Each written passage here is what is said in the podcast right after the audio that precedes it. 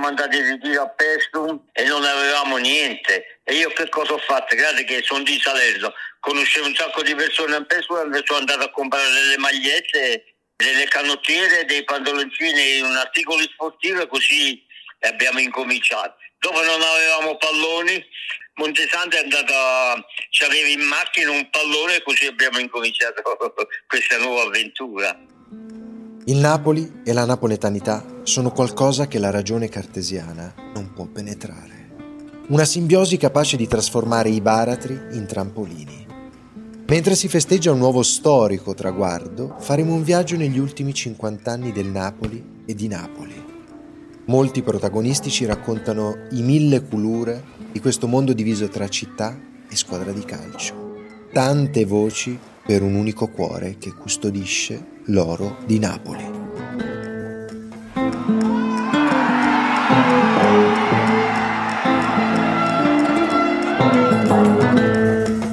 Sono Niccolò Maria Santi e questo è L'oro di Napoli, un podcast di Piano Zero Media.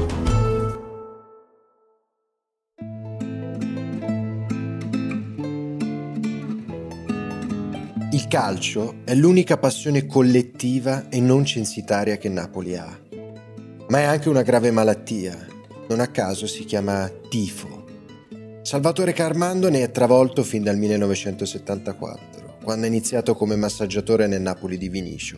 Dopo gli anni trionfali, vincendo un mondiale in Messico con le mani, è proprio il caso di dire sul suo amico Maradona, due scudetti, due Coppa Italia, una Supercoppa italiana, una Coppa UEFA, un torneo di Viareggio. Mai Carmando avrebbe immaginato che dopo aver toccato il cielo con tutta la mano, il suo Napoli sarebbe potuto crollare all'inferno.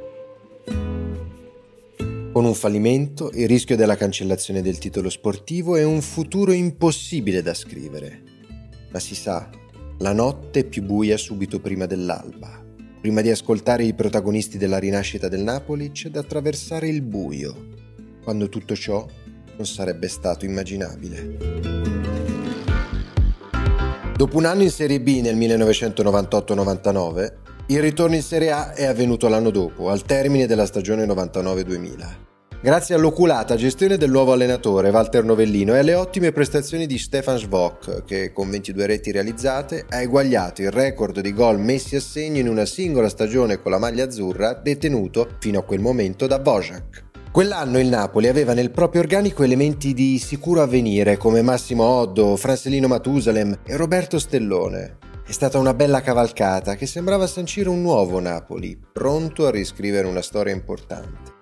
Lo racconta un servizio brillante di Salvatore Biazzo a TG Campania nel 2000, con le voci di Corrado Ferlaino, Giorgio Corbelli e di alcuni tifosi partenopei. Eh, io l'abbonamento con un uomo da 4 per 3 anni, sto pagando per? Abbiamo un cuore enorme e forza Napoli.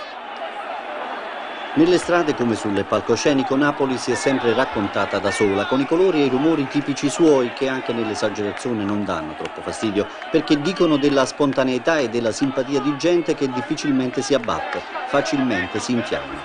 Ed ecco che basta la promozione in Serie A ad entusiasmare gli animi quanto uno scudetto o una Coppa UEFA. Ma Napoli guarda già lontano, pronto a ripartire verso traguardi diversi, più prestigiosi, Cinque volte in Serie B nella sua storia, ogni volta è risorto e ha riconquistato qualcosa. Una volta la Coppa Italia e la promozione, fu un fatto storico, un'altra due scudetti e una Coppa UEFA, e fu la leggenda.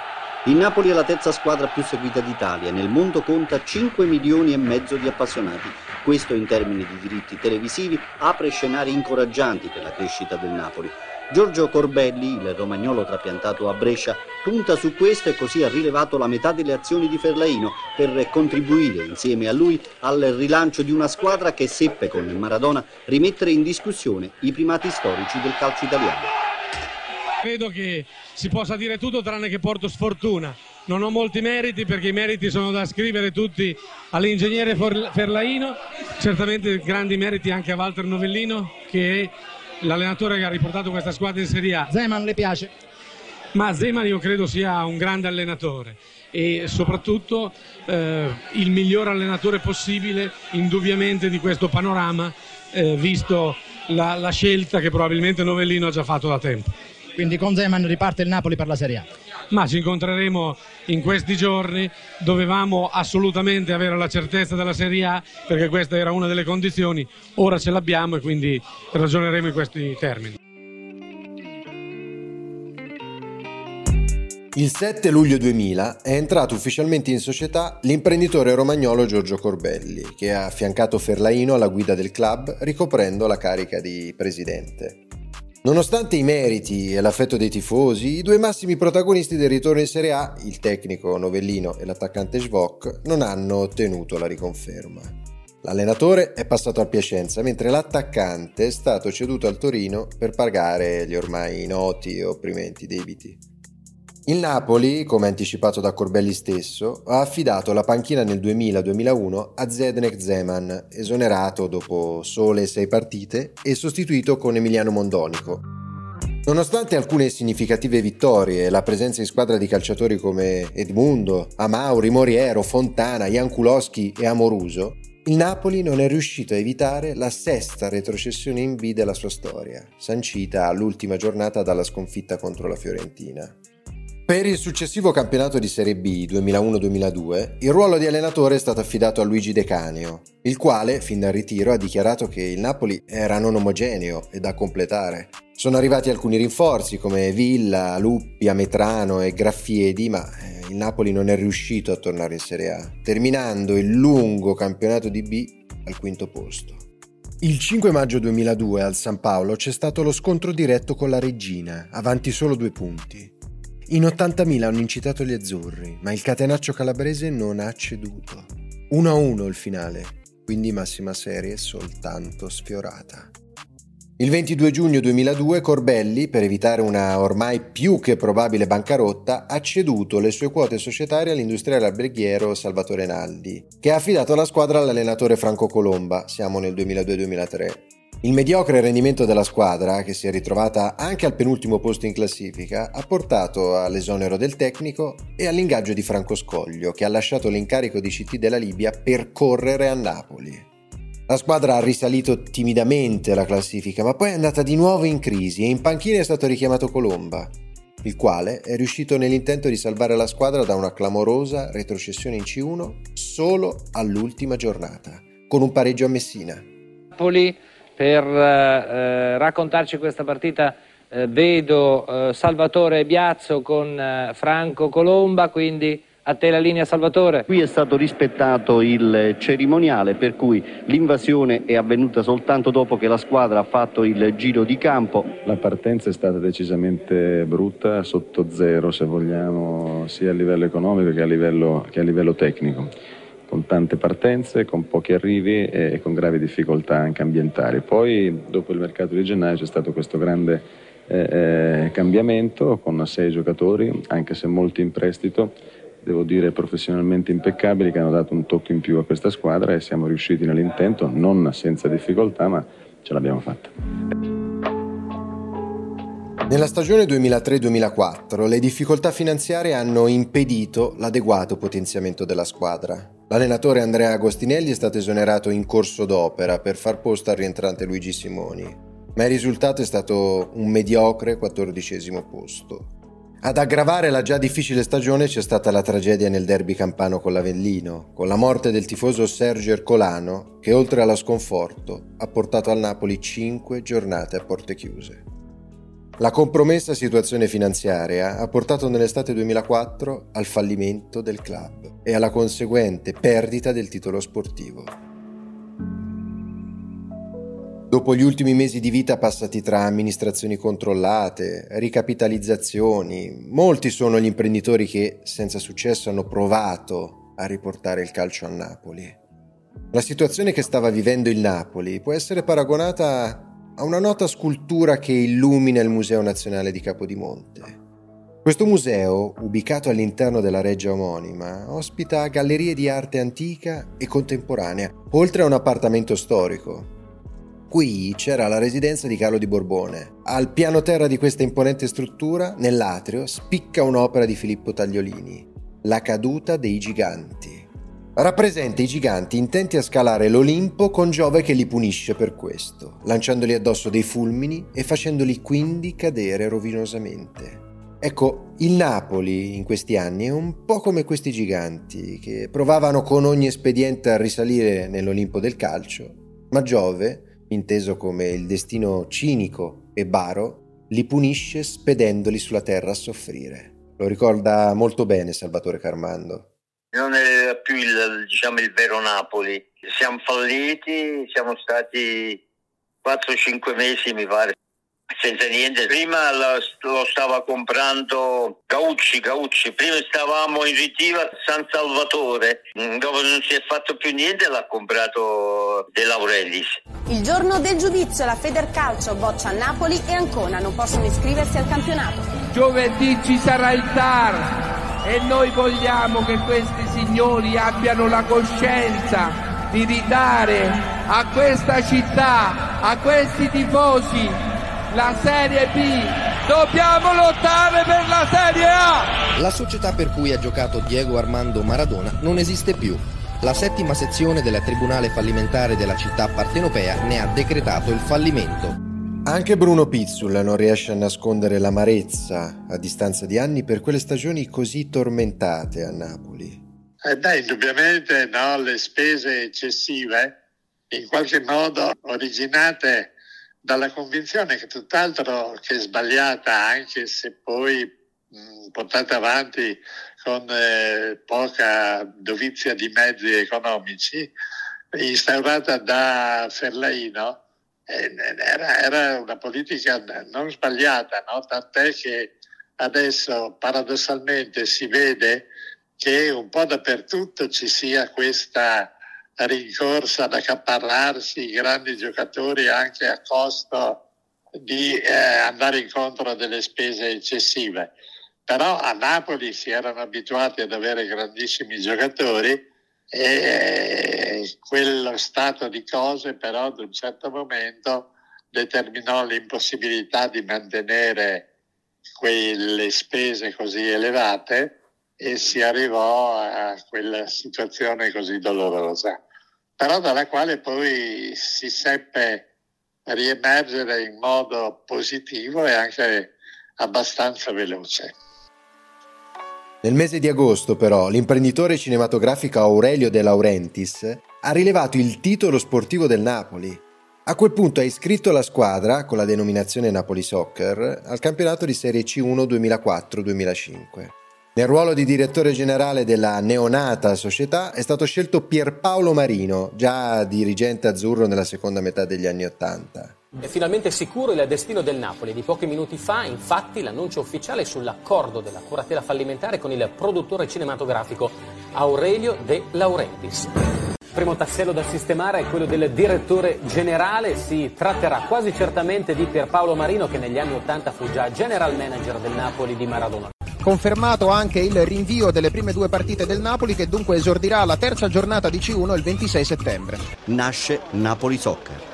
Secondo me inizia una nuova era, inizia una nuova società, bisogna costruire una nuova società prima che costruire la squadra e quindi noi opereremo in modo tale che poi questa società possa ricreare un'immagine per il Napoli nel tempo e con il tempo forte e che dia soddisfazione e divertimento. Per acquistare il titolo sportivo del Napoli versa 31 milioni di euro. Il Napoli è forte, ha un cuore straordinario, ha una sportività formidabile, ha dei campioni in erba eh, che daranno il massimo mh, mm, nel futuro, ma bisogna dargli tempo, bisogna lasciarlo crescere, bisogna innaffiare questa pianta affinché cresca e si rafforzi.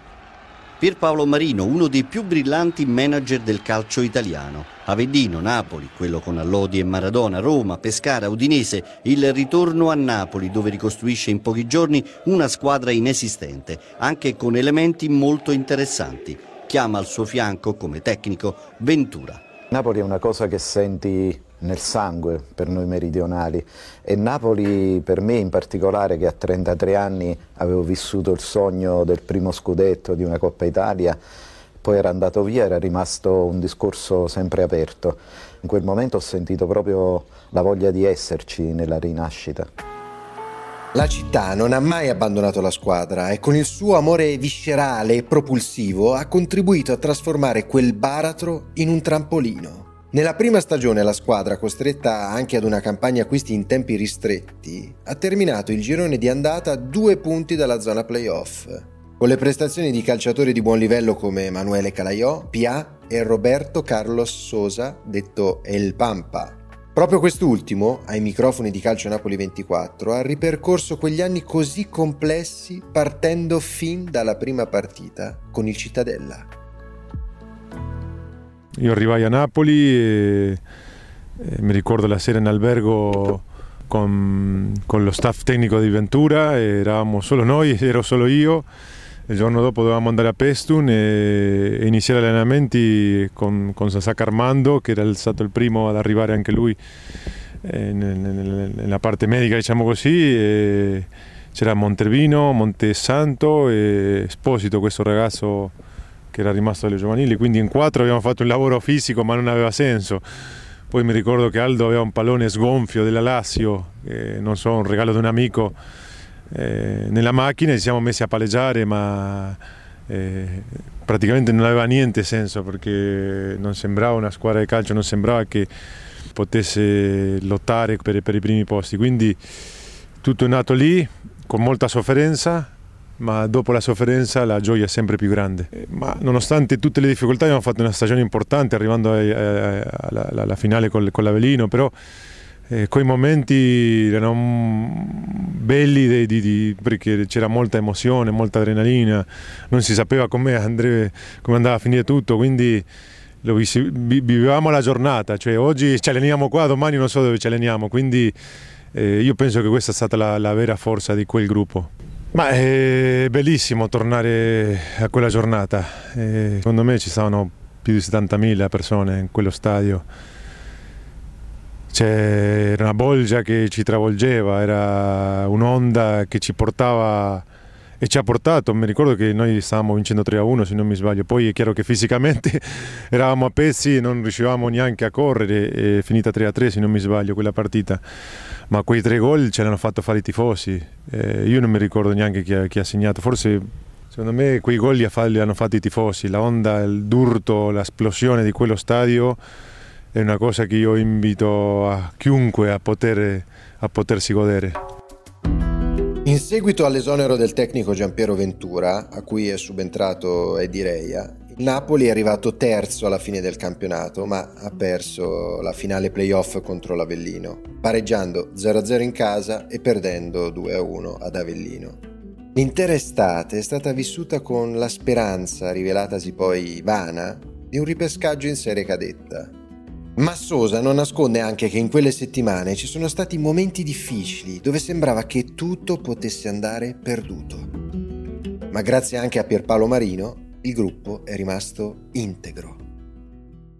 Perché comunque c'era delusione perché era una finale e, si poteva comunque portare a casa. E, sì, sembrava che tutto potesse rompersi, invece eh, quando tu hai un direttore sportivo come, come Pierpaolo è chiaro che ha la forza per poter mantenere la base dei giocatori importanti di quell'anno, Calaiò, me, Gatti, eh, Montervino stesso, Iezzo, Gianello, Grava, eh, poi arrivarono altri eh, come Vogliacino, Amodio, si, si, un, si, era fatto un mercato importante e, e quindi ripeto, quando tu hai un dirigente dietro così le cose secondo me diventano facili. Nella stagione 2005-2006 il Napoli ha avuto un notevole avvio sia in campionato che in Coppa Italia, competizione nella quale è stato eliminato solo agli ottavi di finale dalla Roma. Alla fine la squadra ha ottenuto la promozione in B con largo anticipo grazie anche a Calaiò che si è messo in evidenza segnando 18 reti. Un'annata importante per Sosa che ricorda con commozione soprattutto una partita, giocata con il numero 10 sulle spalle, quello di Diego Armando Maradona. Diciamo che quell'anno, eh, il secondo anno in C, è stato praticamente facile perché abbiamo vinto il campionato con 6-7 giornate d'anticipo, giocando bene, giocando un bel calcio, già proiettandoci all'anno dopo della Serie B. Eh, il ricordo di questo numero mm, rimarrà per sempre nel mio cuore perché poi tra l'altro è stata l'unica maglia che io mi sono eh, autografato e dedicato a me, a me stesso. Di solito firmo e regalo le maglie, quella maglia lì l'ho incorniciata, ce l'ho, in Argentina e, e rimarrà un ricordo secondo me per tutta la vita. L'ultimo che ha indossato quel numero sono stato io, quindi questo non me lo può levare nessuno.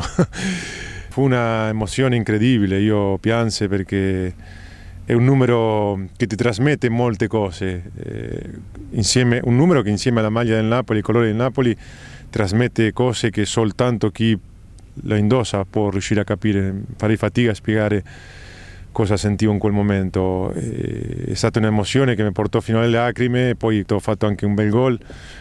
Tutto prodotto da quel numero, della, ma- della magia di quel numero, di, quel, di, quei colori, non perché l'abbia fatto io. Modio, c'è l'uscita di Chiodini, è Kamikaze, porta vuota, Sosa ancora, la porta è vuota, ci prova Sosa e pallonetto, il pareggio di Sosa con il numero 10 per l'ultima volta a San Paolo, sembra un segno del destino.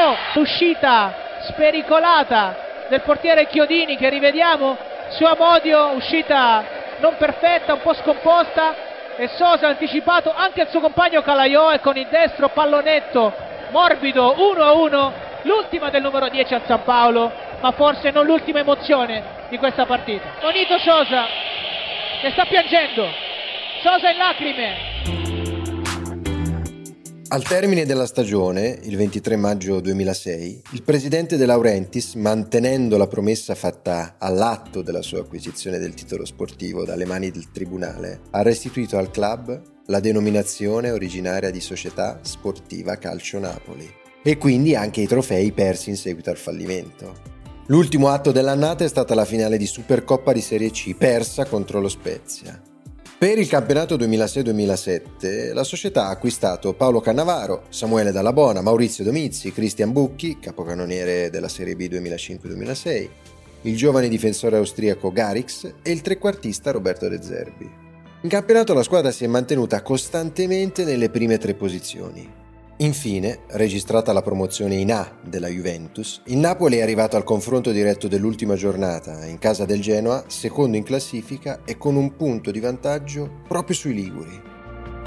Ma eh, la partita più importante, più bella è sicuramente quella a Genoa, che ci permesse praticamente di andare insieme in Serie A dopo tanta sofferenza, quindi sono state tante partite importanti, ma se devo dire una alla fine dico quella di Genoa, quel pareggio che ci portò a braccetto in Serie A sarà anche quello indimenticabile. La vigilia è stata molto tranquilla perché eravamo consapevoli di tutto lo sforzo che avevamo fatto negli anni precedenti, in Serie C, in, serie, in quell'anno in Serie B. E, e noi eravamo arrivati secondi, era il Genoa eventualmente che aveva la responsabilità di vincere. E mi ricordo che abbiamo fatto anche una grande partita lì, io ho preso una traversa, ci sono state altre occasioni. E poi sono stati gli ultimi dieci minuti che non si è più giocato perché si sapeva il risultato appunto di, di, di Piacenza e quindi sono stati dieci minuti di gioia, di pianto. Mm, vedere Paolo Canavaro piangere dentro il campo sono una, una, delle immagini, una delle fotografie che io mi porterò sempre nella mia vita al di là del, del calciatore perché mm, vedere il mio capitano piangere dentro l'aria quando mancavano gli ultimi minuti è un ricordo che io lo terrò sempre nel mio cuore. Il pareggio a reti bianche dello Stadio Marassi e il contemporaneo pareggio della Triestina con il Piacenza, che era l'unica squadra che era ancora in gioco per gli eventuali playoff, è stato sufficiente a garantire sia al Napoli che al Genoa la promozione diretta, festeggiata insieme dalle due tifoserie gemellate dal 1982, da troppo tempo lontane dal massimo palcoscenico calcistico nazionale.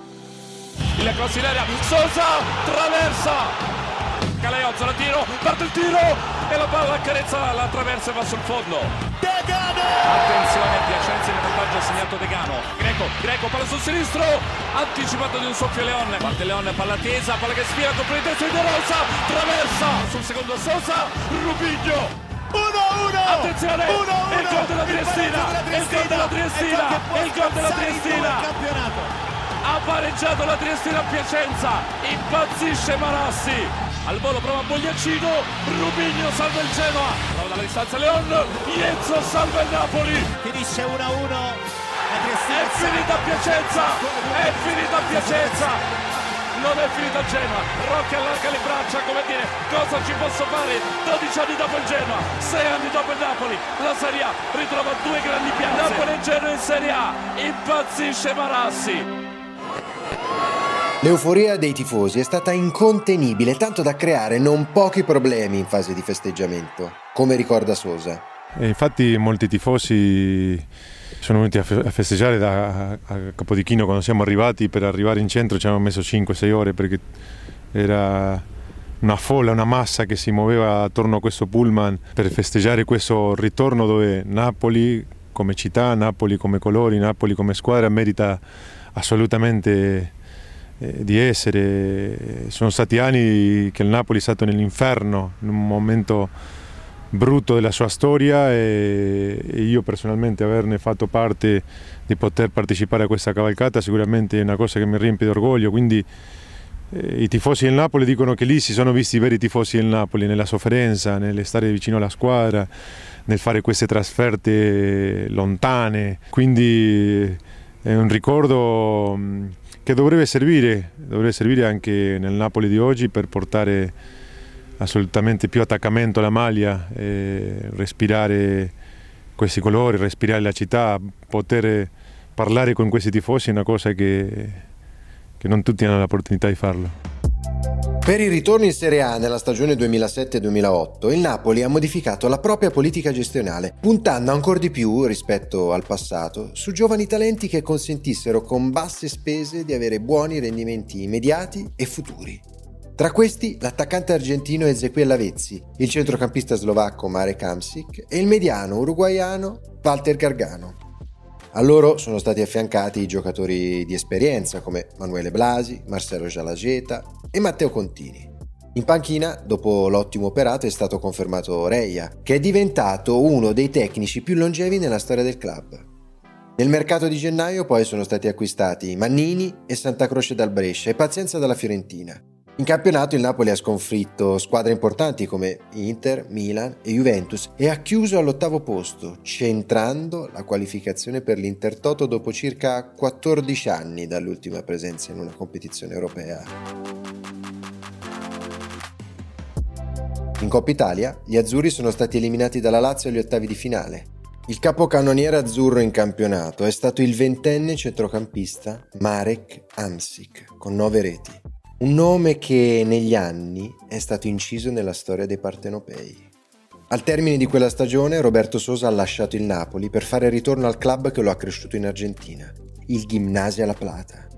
Ma il Pampa non dimentica quegli anni all'ombra del Vesuvio. Io dico che è stata una grande storia d'amore, è stato un rapporto di, di grande passione che ancora vivo, perché vivo a Napoli.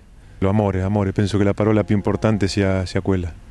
In quegli anni l'emergenza rifiuti ha messo in seria crisi l'area metropolitana di Napoli, con gli abitanti in aperto contrasto con le amministrazioni locali per la realizzazione di nuove discariche. Le sconcertanti immagini di quella città sommersa da tonnellate di rifiuti hanno fatto il giro del mondo. CNN, BBC, Al Jazeera. Un estratto di Sky TG24 dell'epoca riassume la situazione nel 2008.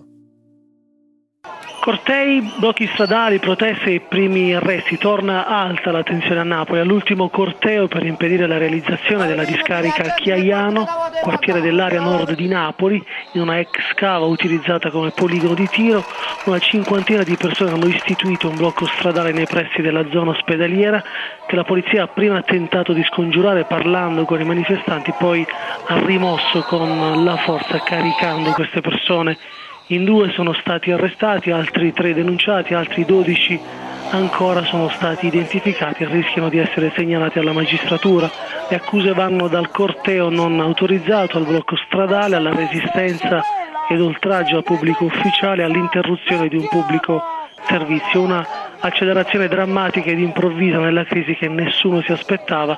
Senza discariche in ogni caso la situazione a Napoli e nel resto della regione diventa nuovamente preoccupante, in città sono oltre 1500 le tonnellate di spazzatura non raccolte e con il caldo il rischio è che la situazione precipiti anche dal punto di vista igienico-sanitario. Paolo Chiariello, Sky TG24, Napoli.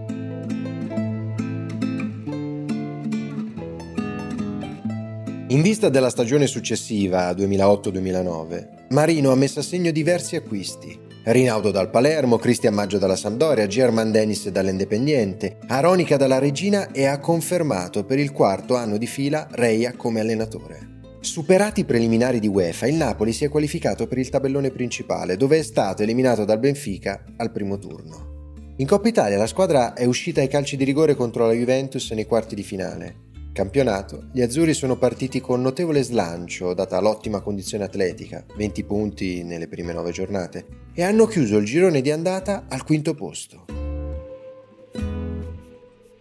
Ma un clamoroso tracollo ha portato la squadra ad un digiuno di tre mesi e mezzo senza vittorie.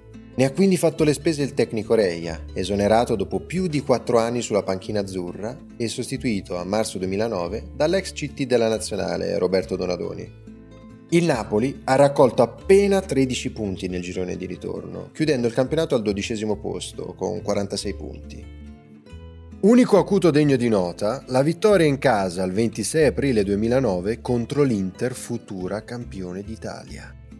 Al 73 Marcelo Zalaieta ha sbloccato il risultato dando uno scossone al torneo. Pallone per Lavizzi, si infila tra due verselli, Lavizzi in percussione, Lavizzi, Saleceta parte il tiro, rete, rete, rete, Saleceta! Era nell'area che Napoli si vedeva che stava giocando meglio, palla a terra, come voleva il suo allenatore, l'entrata di Saleceta ha dato una spinta in più perché tra di loro si trovano benissimo. Saleceta un grandissimo gol, finisce tra i cori del San Paolo, fantastico. No, è bello, è bello finire così, sempre bello. È chiaro che quando si vince la gente è sempre motivata, però noi eh, se in questo periodo stiamo attraversando dei momenti di difficoltà e è normale che i tifosi contestano, è bello anche vederlo così stasera. Allora, una vittoria che mancava da gennaio e prima vittoria di Donadoni. Sì, sì, troppo, troppo, mancavano di troppo. Adesso l'importante è stare tranquilli con la testa a posto e, e non pensare che qua è finito tutto. No? In questi anni torbidi il legame tra squadra e città si è consolidato proprio nelle difficoltà. Questo dualismo ha permesso di tornare là dove Napoli e il Napoli devono stare, a regalare un cielo a chi non ce l'ha. Io sono Niccolò Maria Santi e questo è L'Oro di Napoli, un podcast di Piano Zero Media. La cura editoriale è di Sara Canali. La grafica e l'art direction sono di Michele Catalano.